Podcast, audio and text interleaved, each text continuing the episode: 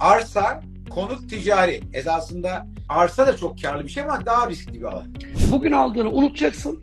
Böyle bir yatırım yapmadın bilmiyorsun. 20 yıl sonra sana çok büyük bir şans olarak gelecek.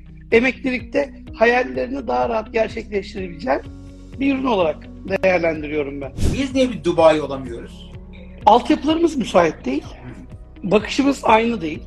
Ve hedefledikleri noktalar farklı. Bizim hedeflerimiz noktalar farklı. Bütün imkanlar buna göre planlanarak doğru şehir plancılığıyla doğru hareketler yapılabilseydi Türkiye'deki gayrimenkul çok daha farklı bir yere gelebilirdi. Ticari gayrimenkulde bir kişiken nasıl geliştirebilir? Yani buradaki e, nasıl bir yol izlemesi lazım ki burada en yer arasına girebilsin? Gayrimenkul işi bambaşka bir sektör. Şu an zaten enerji her taraftan geliyor. Baksana bütün Coldwell Bankers, KW. Ee, eskiden daha çok Remax vardı. Şimdi Remax'ı daha az görüyoruz. Niye bilmiyorum. Murat durmasın da. Remax, Remax daha az, daha az görüyorum Remax'ı. Yok yani sektör aynı şekilde devam ediyor. Sektör hızlı bir sektör. Evet. Oyuncular çoğalıyor. Markalar çoğalıyor. Yeter ki kaliteli iş yapan arkadaşlarımız çoğalsın. Çok daha fazla çok daha fazla, çok daha iyi yerlere geleceğine inanıyoruz sektörün. Evet. Şimdi Bu gelişimi tabii- herhalde en iyi takip edenlerden biri Taner abi sensindir. Çok uzun yıllar önce gayrimenkul sektörüyle ilgilenmeye başladın. Bir süre eğitim verdin. O günkü kitlemizle bugünkü kitlemiz arasında çok büyük fark var. Ve her geçen gün değişen bir alandayız ve Evet. değişmeye devam edeceğiz. Bu evet, net olarak gözüküyor. çok güzel. Evet, evet. Gayrimenkul çıtayı yükseltiyor. O kesin onu görebiliyorum. Ee, bu, bu tabii ki hem rekabetten dolayı hem bilinç, daha bilinçli, alıcılar daha bilinçli, satıcılar daha bilinçli. Ee, yurt dışından çok ciddi bir talep var. Çok güzel yeni projeler geliyor. Ben tabii sürekli e, işin içinde olduğum için sürekli trendleri görebiliyorum. Yani şu anda e, proje yapıyor. Özellikle bu uzak doğudan şey e, Dubai'den gelenler daha çok e, arsalı proje yapıyorlar. Dubai, Abu Dhabi, e, oradan gelenler bu tip şeyler yapıyor. E, yani daha çok e, toplu alan, fiyatlar çok pahalı olduğu için herkes bir artı bir, bir artı ikilik projeler yapıyor. Onu görüyorum ben konut tarafında. Şimdi Türkiye'de son dönemde e, boşalma, boşanmalar da çok fazla olduğu için İnsanlar şey. bir artı bir yaşamaya daha çok meraklılar. Çünkü e, büyük bir evde yaşamaktansa küçük bir evin bütün işini çözebilmek, daha konforlu bir alanda yaşamak insanların tercih ettiği bir nokta. O yüzden de inşaat firmaları daha küçük metrekarede onlar için de kar marjı daha yüksek oluyor. Doğru. Daha iyi satıyor. Bu İstanbul'da özellikle büyük metropollerde ciddi olarak artışa giden bir nokta. Ama tabii ki söze şöyle başlayalım.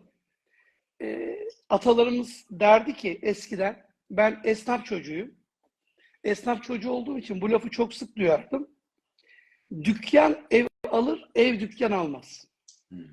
O yüzden ticaret her zaman farklıdır ve ticarette de ticari gayrimenkulün yeri benim için hep farklı oldu.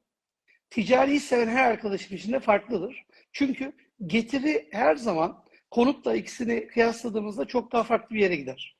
Hı. Uzun sürede çok daha farklı yere gider. Çok daha büyük para kazanılır. Özellikle ticaride. Evet. Esasında şöyle mesela arsa, konut ticari. Esasında e, arsa da çok karlı bir şey ama daha riskli bir alan.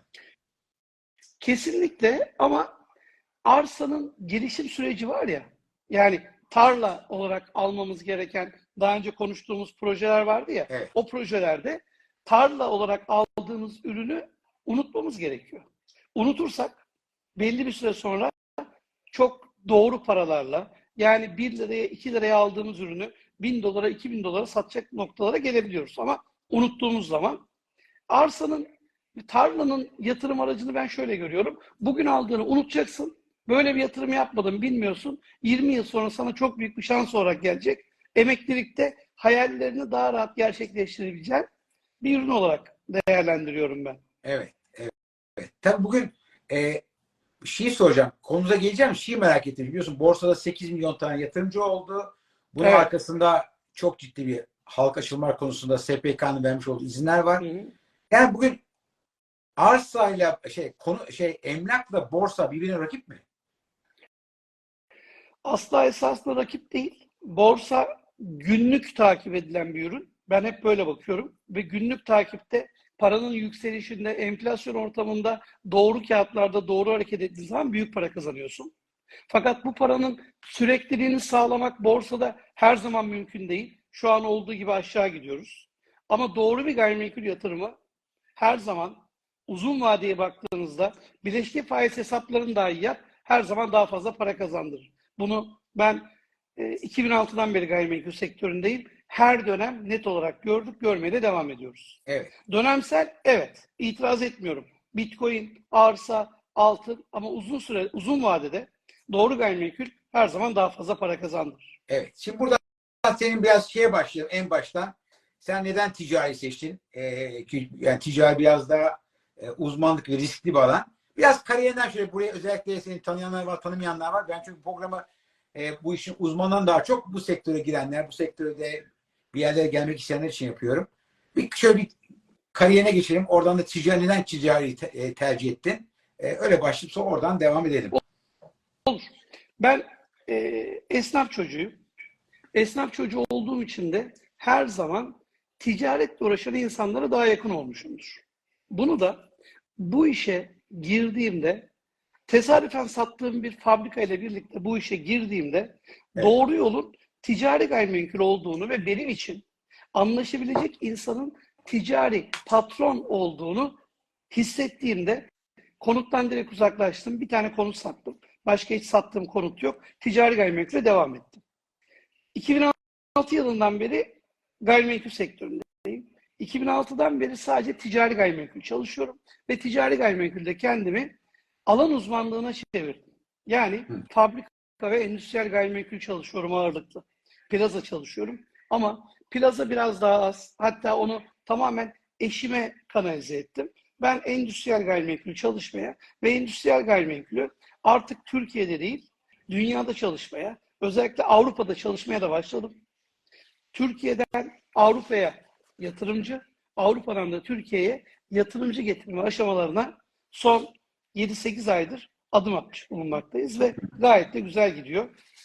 Potaya soktuğumuz bir, birkaç iş var. Yıl sonu bitmeden sonuçlanırsa her iki taraf için de güzel Peki, olacak. Avrupa'dan buraya getiriyorsun. Bu daha önce ne yapılmıyordu? Yani bugün bir değiş bir bilmediğimiz bir şey mi var? Avrupalılar buraya geliyor. Yok şöyle, Türkiye'de işçilik çok ucuz. İşçilik çok ucuz olduğu için yatırım maliyetine baktığı zaman yatırım maliyeti de ucuz. Avrupalı'nın parası bizden 30 kat değerli şu anda. Bu yatırım maliyetinin ucuzluğundan dolayı, işçi maliyetinin ucuzluğundan dolayı Evet. başka yerde üretim yapacağına, Almanya'da üretim yapacağına firmalar Türkiye'yi tercih ediyor. Mesela şu an Almanya'dan görüştüğümüz bir firma var. Adam Almanya'daki fabrikasını devrediyor. Üzerine para almadan fabrikanın üretimini bırakıp çıkmaya razı. Çünkü fa- fabrika her yıl 5 milyon euro zarar etmeye başlamış. Hmm. Ve zarar eden bir noktada devam etmesine gerek yok. E bize gerekli olan doneler geldi. Bu doneler doğrultusunda bu firmayı nereye yerleştirebileceğimize baktık. Çerkezköy, Manisa, Eskişehir.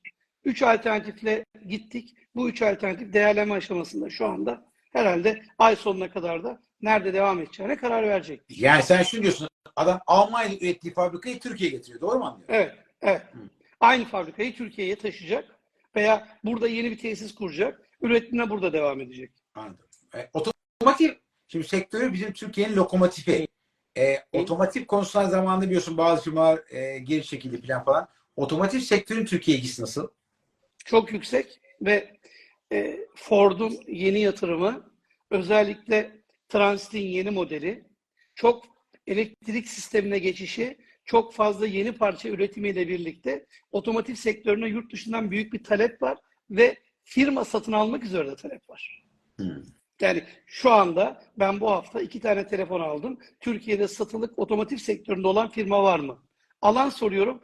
Önemli değil. Otomotiv sektöründe olsun ve Ford'a çalışsın. Hmm. İki tane firmamızı olabileceğini söyledik. Gizlilik sözleşmelerinin hazırlanması için avukatlarımıza gerekli olan bildirimleri yaptık. Karşı taraf bizim sözleşmemizi imzaladığı takdirde firmayla yan yana getirmek üzere de adım atacağız. Evet, evet. Yani bu Türkiye için umut verici bir e, Gayet güzel gidiyor ve hani belki yakından takip ediyorsunuzdur. Bizim benim ofisim, merkez ofisim Taysat organize dibinde olduğu için yani Taysat'ta e, otomotiv yan sanayine üretim yapan firmaların kurmuş olduğu bir organize sanayi bölgesi. Hepsini yakından takip ettiğim için Taysat'a gittiğimde konuşulan en büyük gündem Ford'un Amerikalılar onay almaması. Biraz onay gecikti. Onay Hmm. geciktiği için de üretim ertelendi. E, terminler gecikti ve onay geldi. Çok şükür hepsi üretmeye başladı. Personel ve makine parkurları hızlandı ve gayet güzel devam ediyor. Bu da iştah kabartıyor. Dışarıdaki yatırımcının, elinde parası olan sanayicinin Türkiye'de iş yapması için bir vesile oluyor. Evet. Şimdi Türk, Dubai'yi biliyorsun herhalde gitmişsindir Dubai'ye. Gittim. E, Dubai biliyorsun yani çölde bir e, şehir yaratıyorlar. E, Türkiye'de de çok geniş araziler var.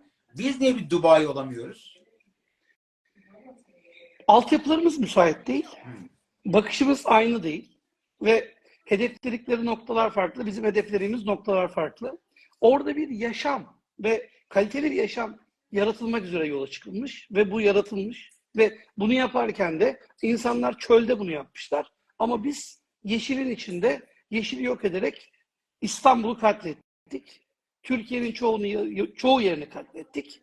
Bu bizim doğa anlamında da bize zarar verdi. Öbür tarafta da farklı bir gelişim, farklı bir dünya ortaya çıktı.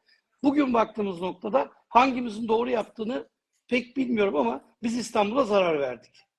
Bu planlamayı çok daha farklı yapabilseydik, hani şu an konuşulan Kanal İstanbul projesi farklı bir proje olarak İstanbul'da entegre edebilseydi, daha donatılı bir halde yapılabilseydi, bütün imkanlar buna göre planlanarak doğru şehir plancılığıyla doğru hareketler yapılabilseydi Türkiye'deki gayrimenkul çok daha farklı bir yere gelebilirdi. Ben, biraz da ben şey yaparken sırf İstanbul'da düşünmedim biraz da. Türkiye'nin her yani ne bileyim Ege bölgesi var yani e, Karadeniz bölgesi var. Yani Türkiye'nin esasında her şey İstanbul'a yığılmış ama İstanbul dışında o, kadar büyük araziler var ki bunlar çok rahat e, geliştirilebilir. Hem oralarda e, hava, hava da daha İstanbul'a göre daha avantajlı. Taner abi şöyle bir şey var. Ee, Karadeniz'i en son gittiğinde Karadeniz'den ben kaçtım. Uzungöl'e gittik. Uzungöl'e gittik. Uzungöl'ün ben Koç Holding'de çalışırken istihbarat için bir Rize'ye gittiğimde boş vaktimde de Uzungöl'e geçmiştim. Uzungöl'de bir cami, bir kulübe olduğu günü biliyorum. Ve en son gittiğimiz noktada gördüğüm manzara karşısında ben oradan ağlayarak çıktım. Ve zaten daha sonra alınan kararlarla yapılan binaların çoğunun yıkım kararı çıktı. Bizde bir şey yapılıyor ama şehir plancılığında doğru planlanarak yapılmıyor. Bence öncelikle şehir plancılığının ne olduğunu algılayıp şehirlerimizi buna göre kurmamız lazım. Yine bir örnekle gideyim.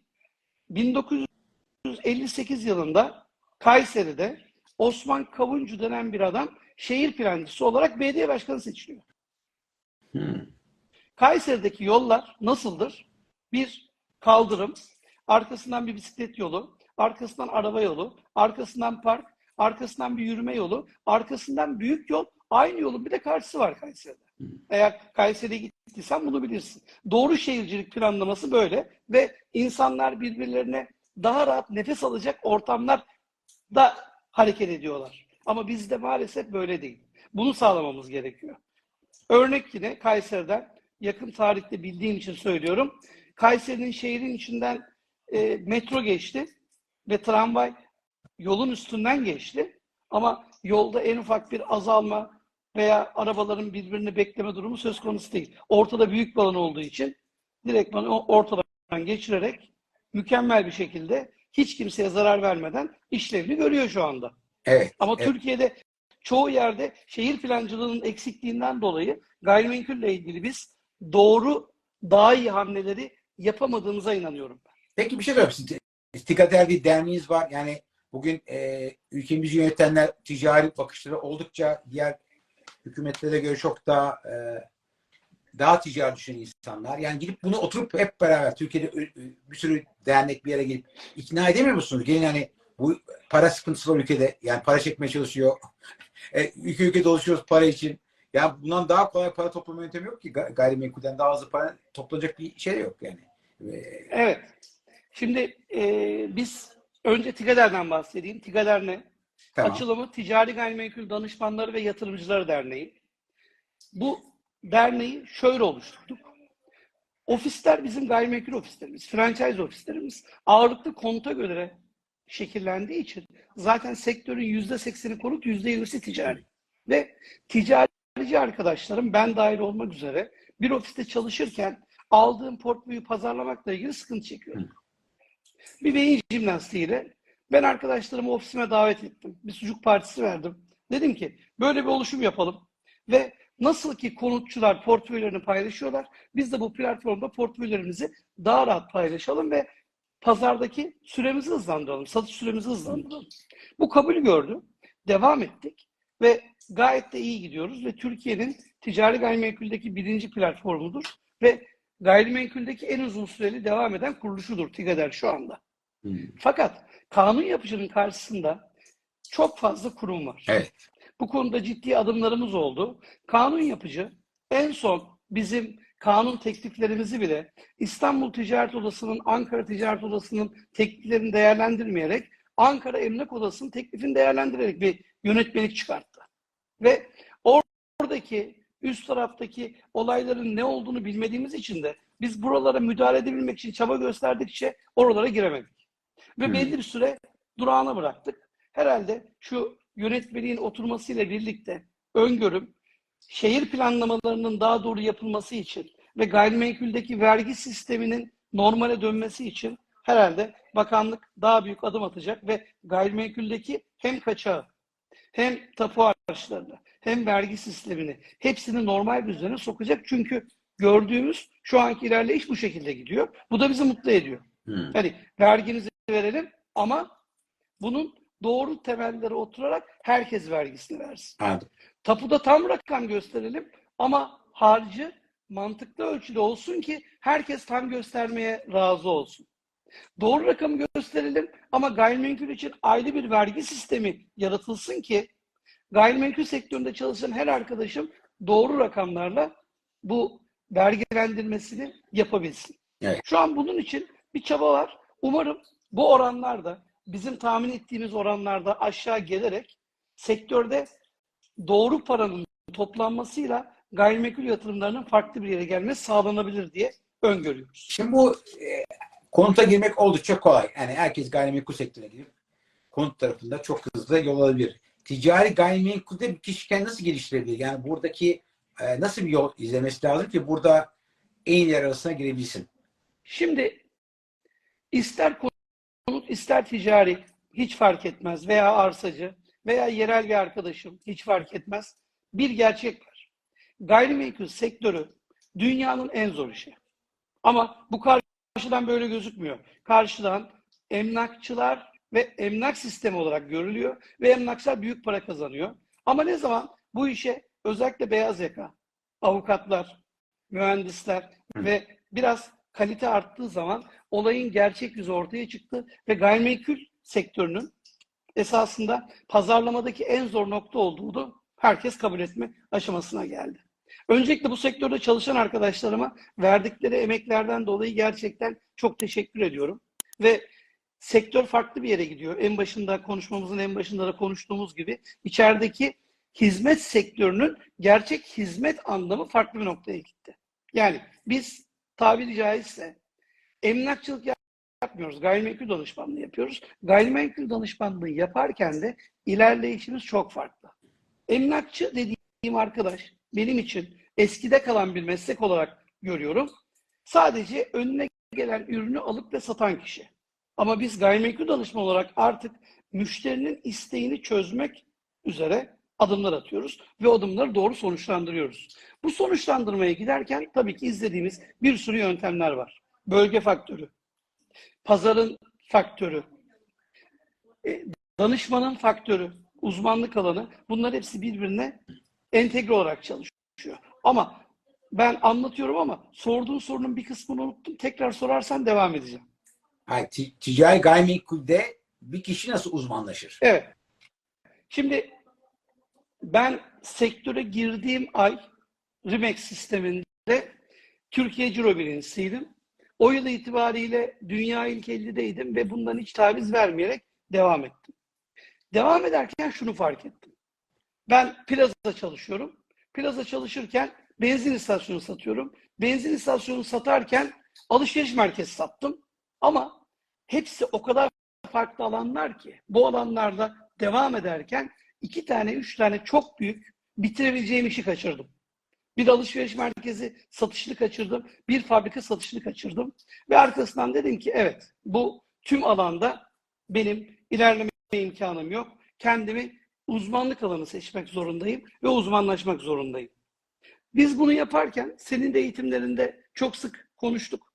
Zaman yönetimi ve saat çalışmalarına önem vererek, doğru müşteri yönlendirmelerini yaparak ve ticari gayrimenkulde portföyden daha çok müşteri çalışarak, müşteriye bilakis biz giderek, müşterinin arzu ve isteklerini şekillendirerek ticari gayrimenkulde ben bugüne kadar bir yol izledim.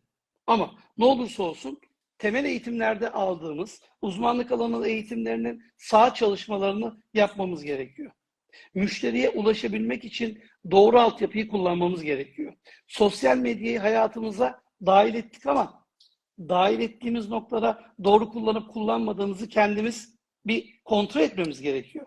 Nasıl? Geri dönüşlerden. Biraz daha sosyal medyayı ileri seviyede kullanarak etkileşimlerin Excel'e dokümanlarını alarak bize ulaşan ki- kişilerin bizim gerçek müşterimiz mi yoksa sadece Instagram'da dolaşan insanlar olup olmadığını görerek de bu ayrımları yaparak pazarlama planlarımızı değiştirmemiz gerekiyor.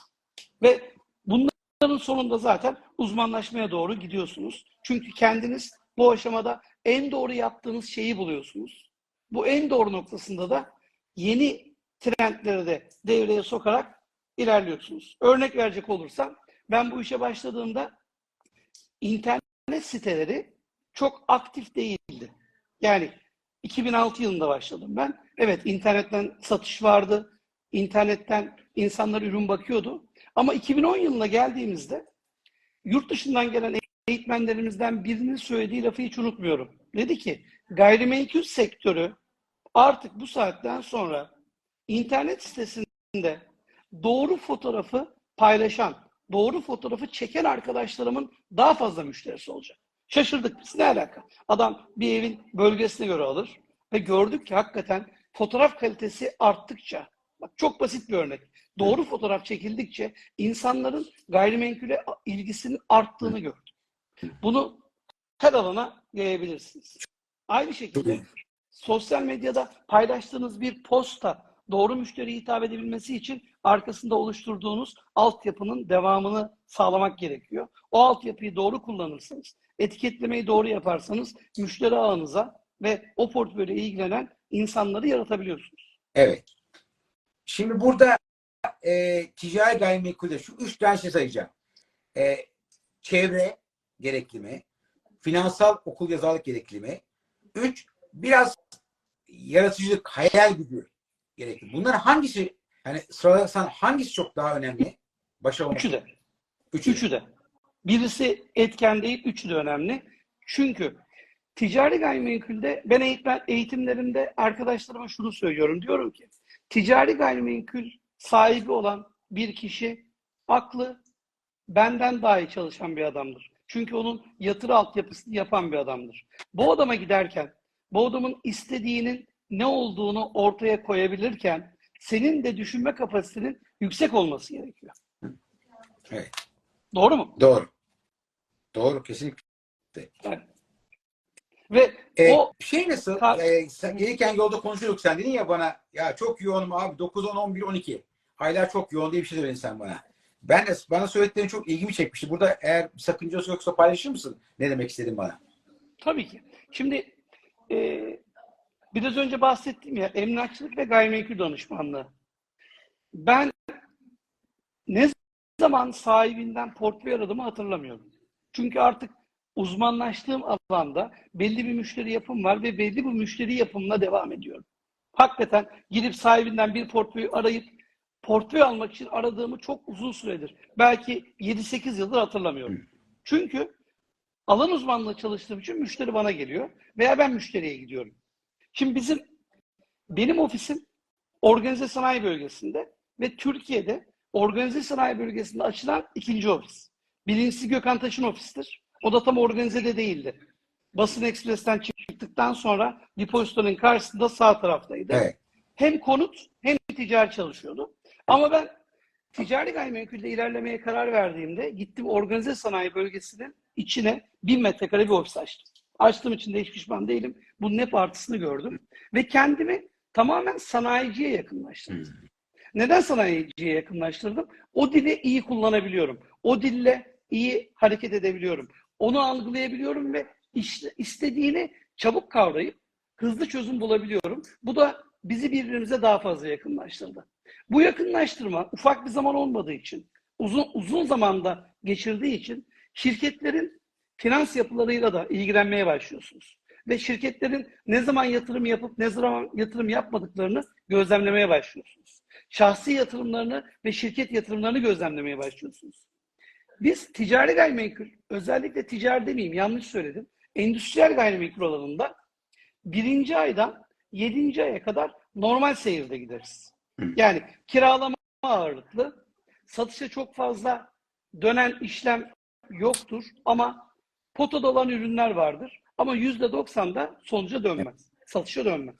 Şirketler 7. ay geçtikten sonra kar açıklama noktasına geldiğinde yatırım yapmak için yatırım danışmanıyla irtibata geçer. Ve eğer ki siz bölgede aktifseniz, broşürünüz sürekli gittiyse, firma ile irtibata girdiyseniz o firma zaten size döner ve der ki ben 10 bin metrekaredeyim fakat benim yeni üretimimde 10 bin metrekare beni tatmin etmiyor. Ben 20 bine çıkmak zorundayım, 15 bine çıkmak zorundayım. Yeni yatırım kararım var, yeni bina alacağım. Ve biz onların spekleriyle, onların üretim sistemiyle ben hani şu anda bu konuda tamamen alan uzmanlığına döndüğüm için tüm üretim grubunun bant boyundan makine boyuna veya bir otoketi açıp otokette istediği makineyi yerleştirip ölçülerine kadar yapabilecek duruma geldim. Mimar değilim, teknik çizim veya teknik ekip eleman değilim ama işim gereği bu aşamaya kadar artık gelmek zorunda kaldım. Ve bize bu talep geldikten sonra biz ürünleri ve onların oturabileceği binaları veya arsaları çıkartırız.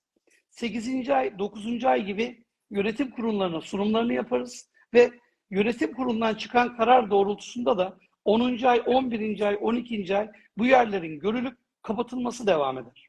Yani satışa dönmesi devam eder. O yüzden bizim yıl sonunda özellikle 10, 11, 12 en yoğun olduğumuz aydır endüstriyel gayrimenkulde.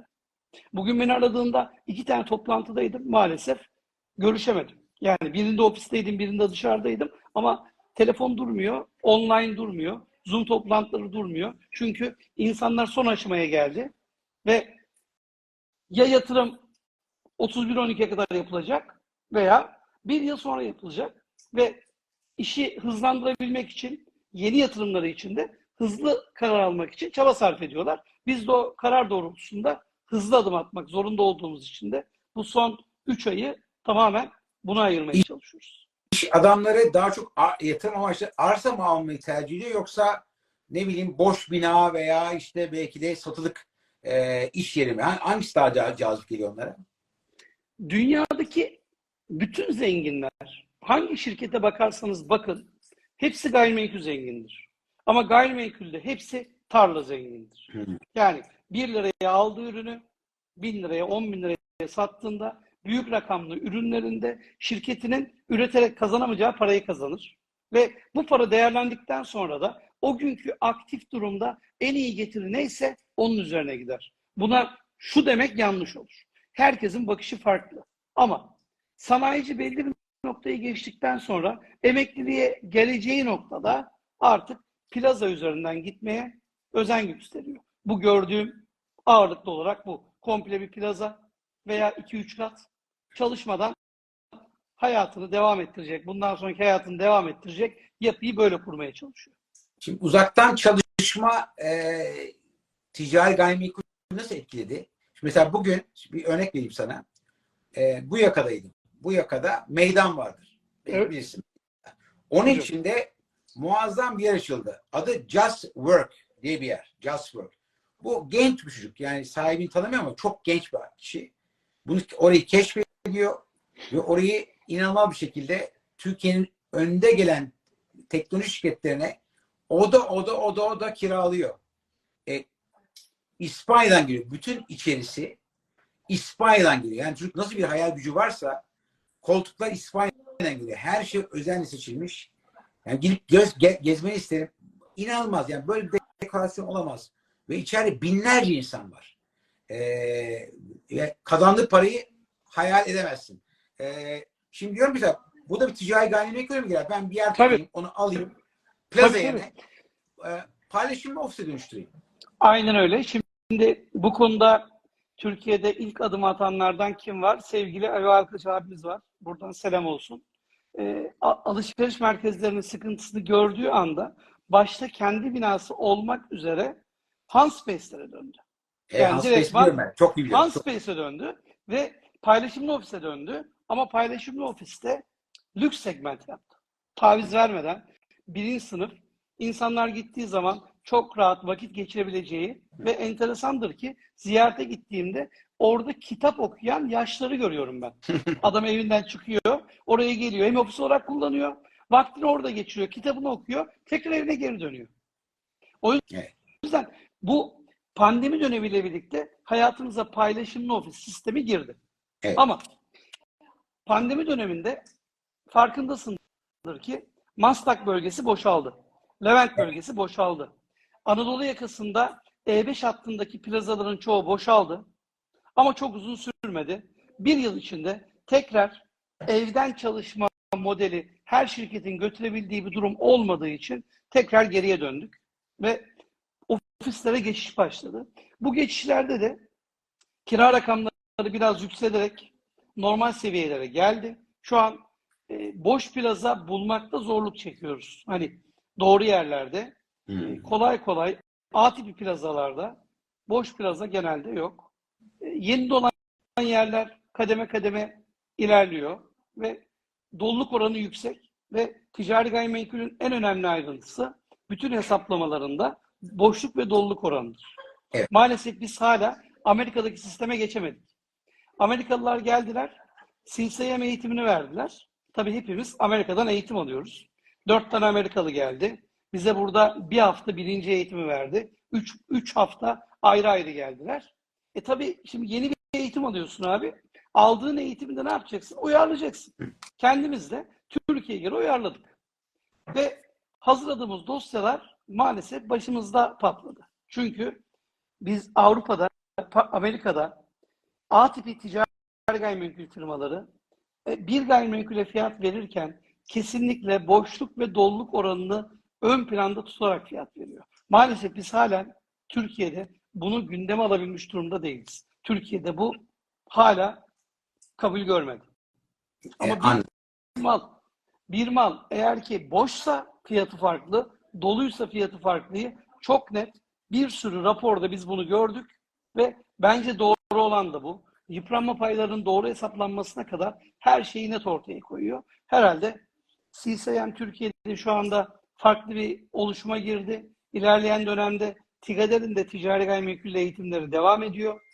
Muhtemelen belli bir süre sonra biz de belli farklılıkları özellikle Amerika'da ticari gayrimenkulün kalbindeki farklılıkları Türkiye'de yaşatmaya özen göstereceğiz. Evet. E, Amerika'da Sunset diye bir dizi var e, Netflix'te. Evet. Çok farklı. Yani orada gayrimenkul e, çok farklı bir bakış açısı var. Yani e, çok e, farklı e, prestijli Ama farklı. sevin- sevindirici olan ne biliyor musun Taner abi? Bundan 10 yıl önce insanlar kendi ihtiyaçlarına göre bina yapıyorlardı. Bugün bir plaza yapılacağı zaman standart plaza yapılacağını bütün yatırımcılarımız öğrendi. Biraz bu dizilerin de çok büyük etkisi var. Bir fabrika yapılacağı zaman fabrikayı kendine değil, kendi çıktığı zaman başkasının da kullanabileceği endüstriyel standart bir yapı yapmak zorunda olduğunu öğrendi. Hmm, Ve biz Çok güzel. ve biz Ee, şöyle örnekle vereyim sana. 2012 yılında Almanya'dan bir firma geldi. Bir bina kiralayacağım. Büyük bir bina kiralayacağım. 12 bin metrekare bir fabrika. Adam binayı dolaştı. Dedi ki e, bize dedi yer hizmeti veriyor musunuz Alman mimar? Dedik yer hizmeti vermiyoruz. Nedir yer hizmeti? Adam güldü gitti bize. Ve büyük rakiplerimizden birisi sözleşme imzaladı. Ve bir buçuk yıl sonra geldi benim onlara ilk gösterdiğim fabrikayı tuttu. Ama arada oracı firma var. Dedim ki bizden gitmene sebep neydi? Yani ben sana Hı. seni dinlediğimde en doğru hizmeti verdim. Birinci ürüne seni götürdüm ve dedim ki senin kiralayacağın tek yer burası. Sana beş tane fabrika gezdireceğim ama sen burayı kiralayacaksın. Ve sen gittin bir buçuk yıl sonra geldin aynı yeri kiraladın. Neden? Sen de bana yer hizmeti vermedin. Hmm. Getirdiğin firma yer hizmeti veriyor. O günden beri bizim bu bizim için büyük bir e, tecrübe oldu. O günden beri altyapı ekiplerimiz, taşeron firmalarımız, birlikte çalıştığımız partner mimarlarımız, Evet. endüstri mühendislerimiz bünyemizde değil ama bir telefon kadar uzakta ve her zaman onlarla birlikte doğru binayı yapmak için adım attık. Bunu yaparken de çok şey öğrendik. Onlar da bize bu işin içinde olmamız bu sektörde çok şey öğretti.